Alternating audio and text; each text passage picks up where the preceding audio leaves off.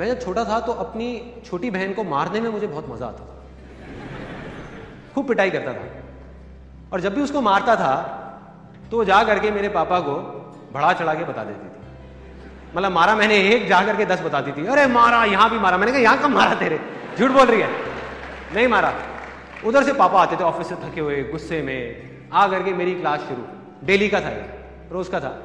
आ करके तू बेवकूफ़ है क्या? तेरे दिमाग में गोबर भरा हुआ है क्या? तेरे को समझ नहीं आता? तेरे को कितनी बार समझाया है कि नहीं मारते छोटी बहन को, नहीं मारते? अरे, लात नहीं मारते, लक्ष्मी का रूप होती है।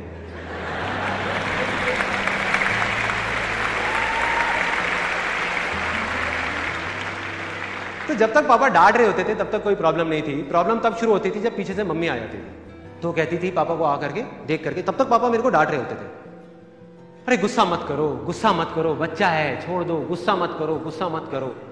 जैसे ही मम्मी ये बोलना शुरू करती थी तो तब तक तो पापा मुझे डांट रहे होते थे, उसके बाद मेरी पिटाई होना शुरू हो जाती थी।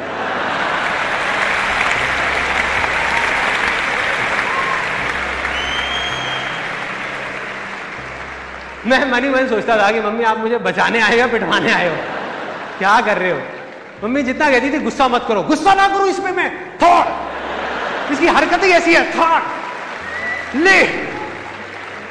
आज की बात मत करियो। तो मुझे समझ नहीं आता था। आज समझ आता है कि प्रॉब्लम क्या थी।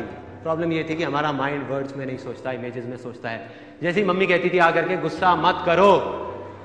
तो क्या होता था? गुस्से की इमेज आती थी। गुस्सा। मत। मत की कोई इमेज आई? कोई आई नहीं?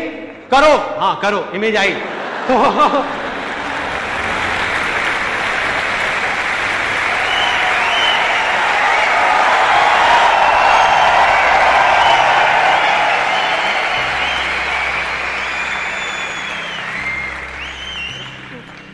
वो बेचारी मेरे को बचाने आती थी और मुझे पिटवा के चली जाती थी। ऐसे ही, अगर कहीं पे कोई लड़ाई हो रही हो रेड लाइट पे आपने देखा होगा, जब तक दो लोग लड़ रहे होते हैं, अबे मैं तेरा ये कर दूँगा, तू जानता नहीं है मैं कौन हूँ, अबे तू नहीं जानता मैं कौन हूँ, अबे तू नहीं जानता। साइड में कोई एक आदमी आता है, कहता है, ओए, मारना मत मारना मत मारना मत, मारियो मत।